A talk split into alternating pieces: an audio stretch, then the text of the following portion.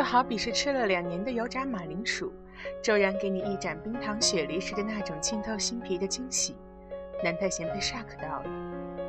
在辅国的硕士两年，除了习惯将实验室冰冷的地板当成床，堪比灵的像狗一样的鼻子，准确的辨别不明气体的化学成分之外，还不得不习惯顿顿马铃薯，以及那一群死基佬们强加在自己身上虎视眈眈的眼神。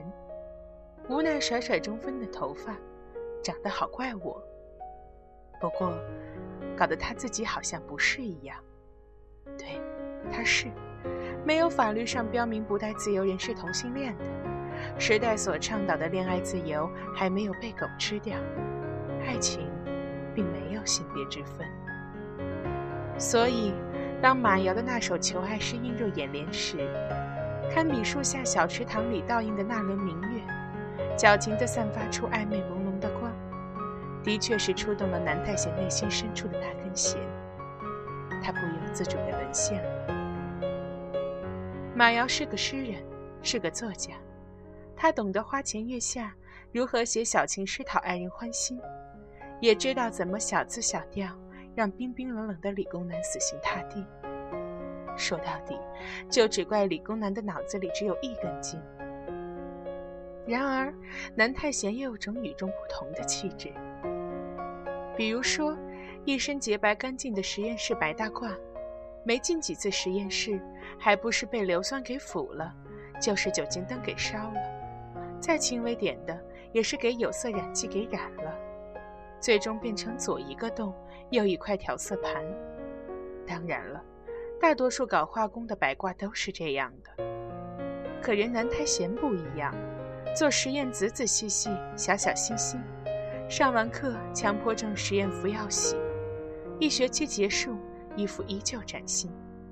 用他同学李胜勋的话来说，就是：“你南太贤就是一朵出淤泥而不染的白莲花，在和尚班里金鸡独立。可你这朵白莲花也并不清高，喝得了酒，打得了球，花得了拳，谈得了恋爱。”也是个招人疼的主。你呀，就真准备跟那诗人在一块儿了？别蒙我，我还不了解你吗？李胜勋调笑他，也不是一天两天。为啥我就不能跟马瑶在一块儿？我俩一文一理，他小资我严谨，多合拍。南大贤说着，白了李胜勋一眼。你就真没想过跟宋敏浩重新在一起？李胜勋试探着问：“还在一起干嘛？当年是他不要我，我还去死乞白赖的倒贴他。李胜勋，你说我是这样的人吗？”看不出一丝情绪。可是，好啦，你还是想想怎么去跟盛允哥道歉。半夜三更不回家，在酒吧勾搭，看他不劈死你！那是那是意外，是误会，懂吗你？南太贤知道李胜勋要说什么，凭李胜勋跟宋敏浩的关系，还不是李胜勋告诉他自己回国的消息。从他那晚收到宋敏浩的那条晚安短信就猜到了。说真的，那条短信跟霹雳一样。两年了，两年了。当初分手之后，一怒之下跑辅国读研镀金，也没考虑自己到底是否太过于偏执，并且就算是现在。南太贤也依旧觉得，当初宋敏浩不要自己是他的失误，龟毛的把错误全部揽在宋敏浩一个人身上。然而说到底，也是他自己在宋敏浩的那条阴沟里翻了船，陷得有些深。两年时间疗伤的还不彻底，一条短信也让他有些愧地。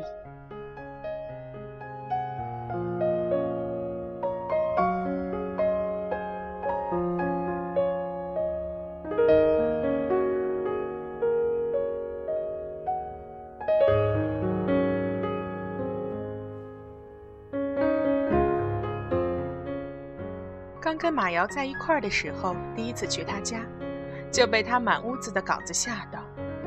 马瑶这个人有些空想社会主义，妄想着自己能够一书成名，然而却总写不讨好的悲剧，没有人给他出版，他觉得自己这匹千里马没找到伯乐，才能都被掩盖。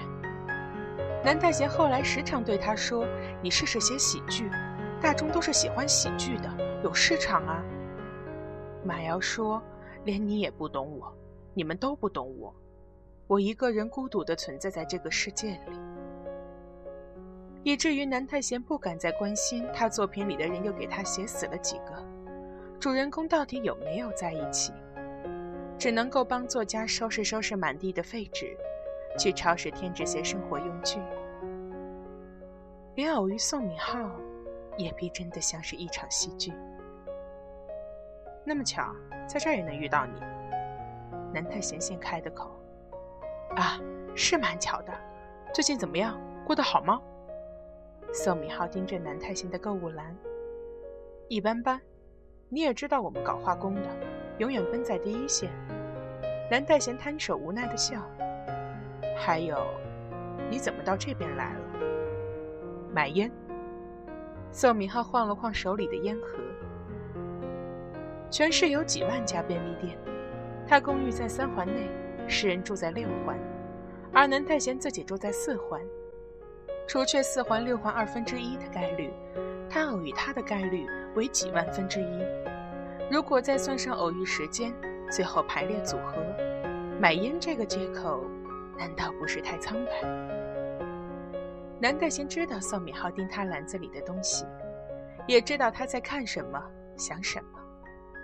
此时宋敏浩眼神恨不得把篮里的东西都翻一个遍，旮旯角也不放过。看看底下有没有避孕套那轻巧的身子。南代贤心里轻笑着，慢悠悠地将篮子里的东西一件一件地放上收银台。我一向记得你喜欢喝那一种牌子的牛奶，怎么变成这种了？你等我，我去车里给你拿。宋敏浩丢下话，跑了出去。售货员小姐甜甜的声音问道：“先生，您还要买单吗？”南太贤笑了笑，说：“再等会儿。”看着宋敏浩跑到路边停着的那辆宝马，然后迅速折回：“给你不是喜欢喝这种？”宋敏浩了解南太贤，知道他喜欢一种牛奶能喝一辈子，喜欢一种牌子的鞋能一直穿，喜欢银山能一直喷，喜欢一个人也能一直爱。宋敏浩再读。啊，对呀，可是我们家马瑶喜欢喝这个。南太贤指了指收银台上的那罐。南太贤看着宋敏浩退下去的脸色，心里像是乐开了花。报复的快感，真是令人爽快。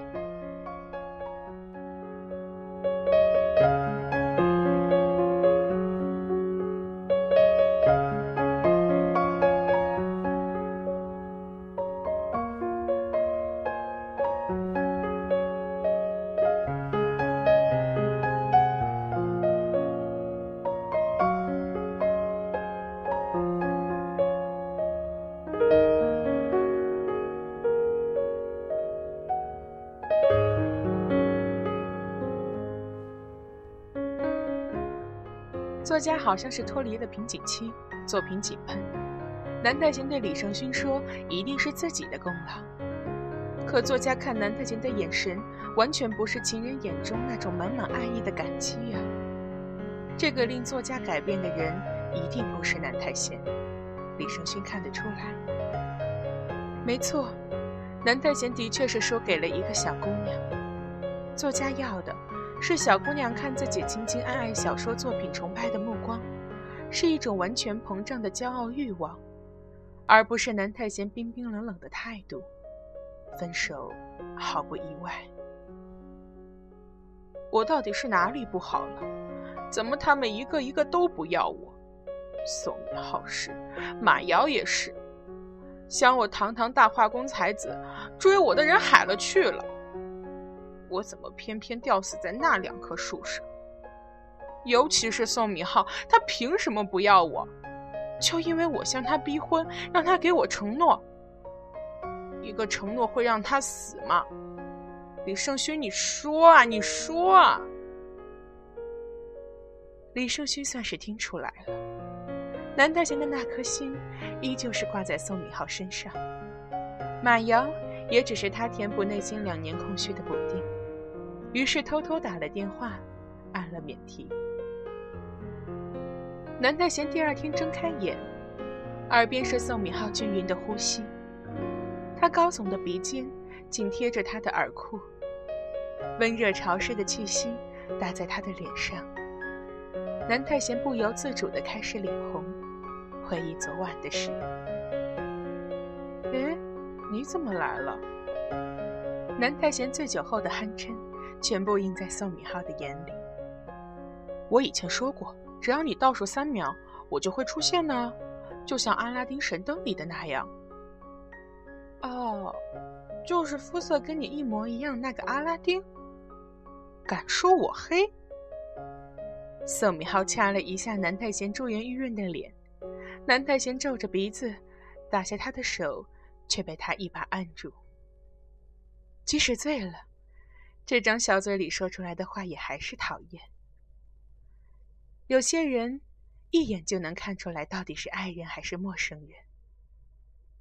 宋敏浩把像八爪鱼一样趴在自己身上、醉鬼一样的南太贤塞进宝马，带回了自己公寓。对待南太贤，宋敏浩从来不是正人君子，即使在他面前穿的人模狗样，早就发酵酸涩过了的委屈，在酒精的催化下烟消云散，化成了氧气。宋敏浩费了九牛二虎之力，把南太贤抱进浴缸里，脱掉他的衬衣与西裤，泄愤似的不由自主掐了掐南太贤腰上的赘肉。洗掉了这个小胖子的一身酒气，再拖着他的屁股把他抱到床上。宋明浩盯着南太贤的脸，看着他两片饱满丰润的嘴唇，一下子把它们含在嘴里把玩。放开嘴唇，将吻轻柔地打在南太贤的额头。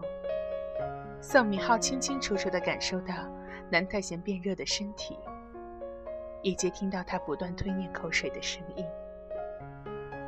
那就再热一些。潜意识早已决定，毫无阻碍地冲向对岸。宋明浩一只手抓住南太贤的手，送向自己的欲望，撑起胳膊，将南太贤圈进自己的胸膛，圈进自己的世界。宋明浩嘴唇紧贴南太贤的肌肤，一寸一寸的探索，最后。一寸一寸的深入。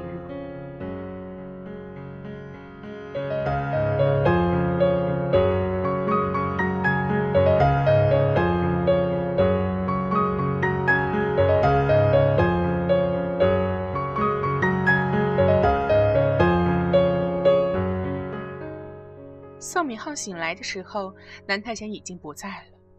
他以为他走了，可是等一下，怎么会有开门的声音？南太贤没走，换拖鞋踢烂的声音就知道一定是他又将鞋子踢飞了出去。宋敏浩一个鲤鱼打挺坐在床上，南太贤放下早餐走进房间，叹了口气：“现在我问你，就像两年前的那样，能不能满足我三十岁前结婚的愿望？能不能给我一辈子的承诺？如果你愿意。”就给我一个吻。如果你不愿意，昨天晚上就只是一场你情我愿的梦而已。咱们都忘了，从此各走各的路。你也别再跟踪我，招惹我。相见不如怀念。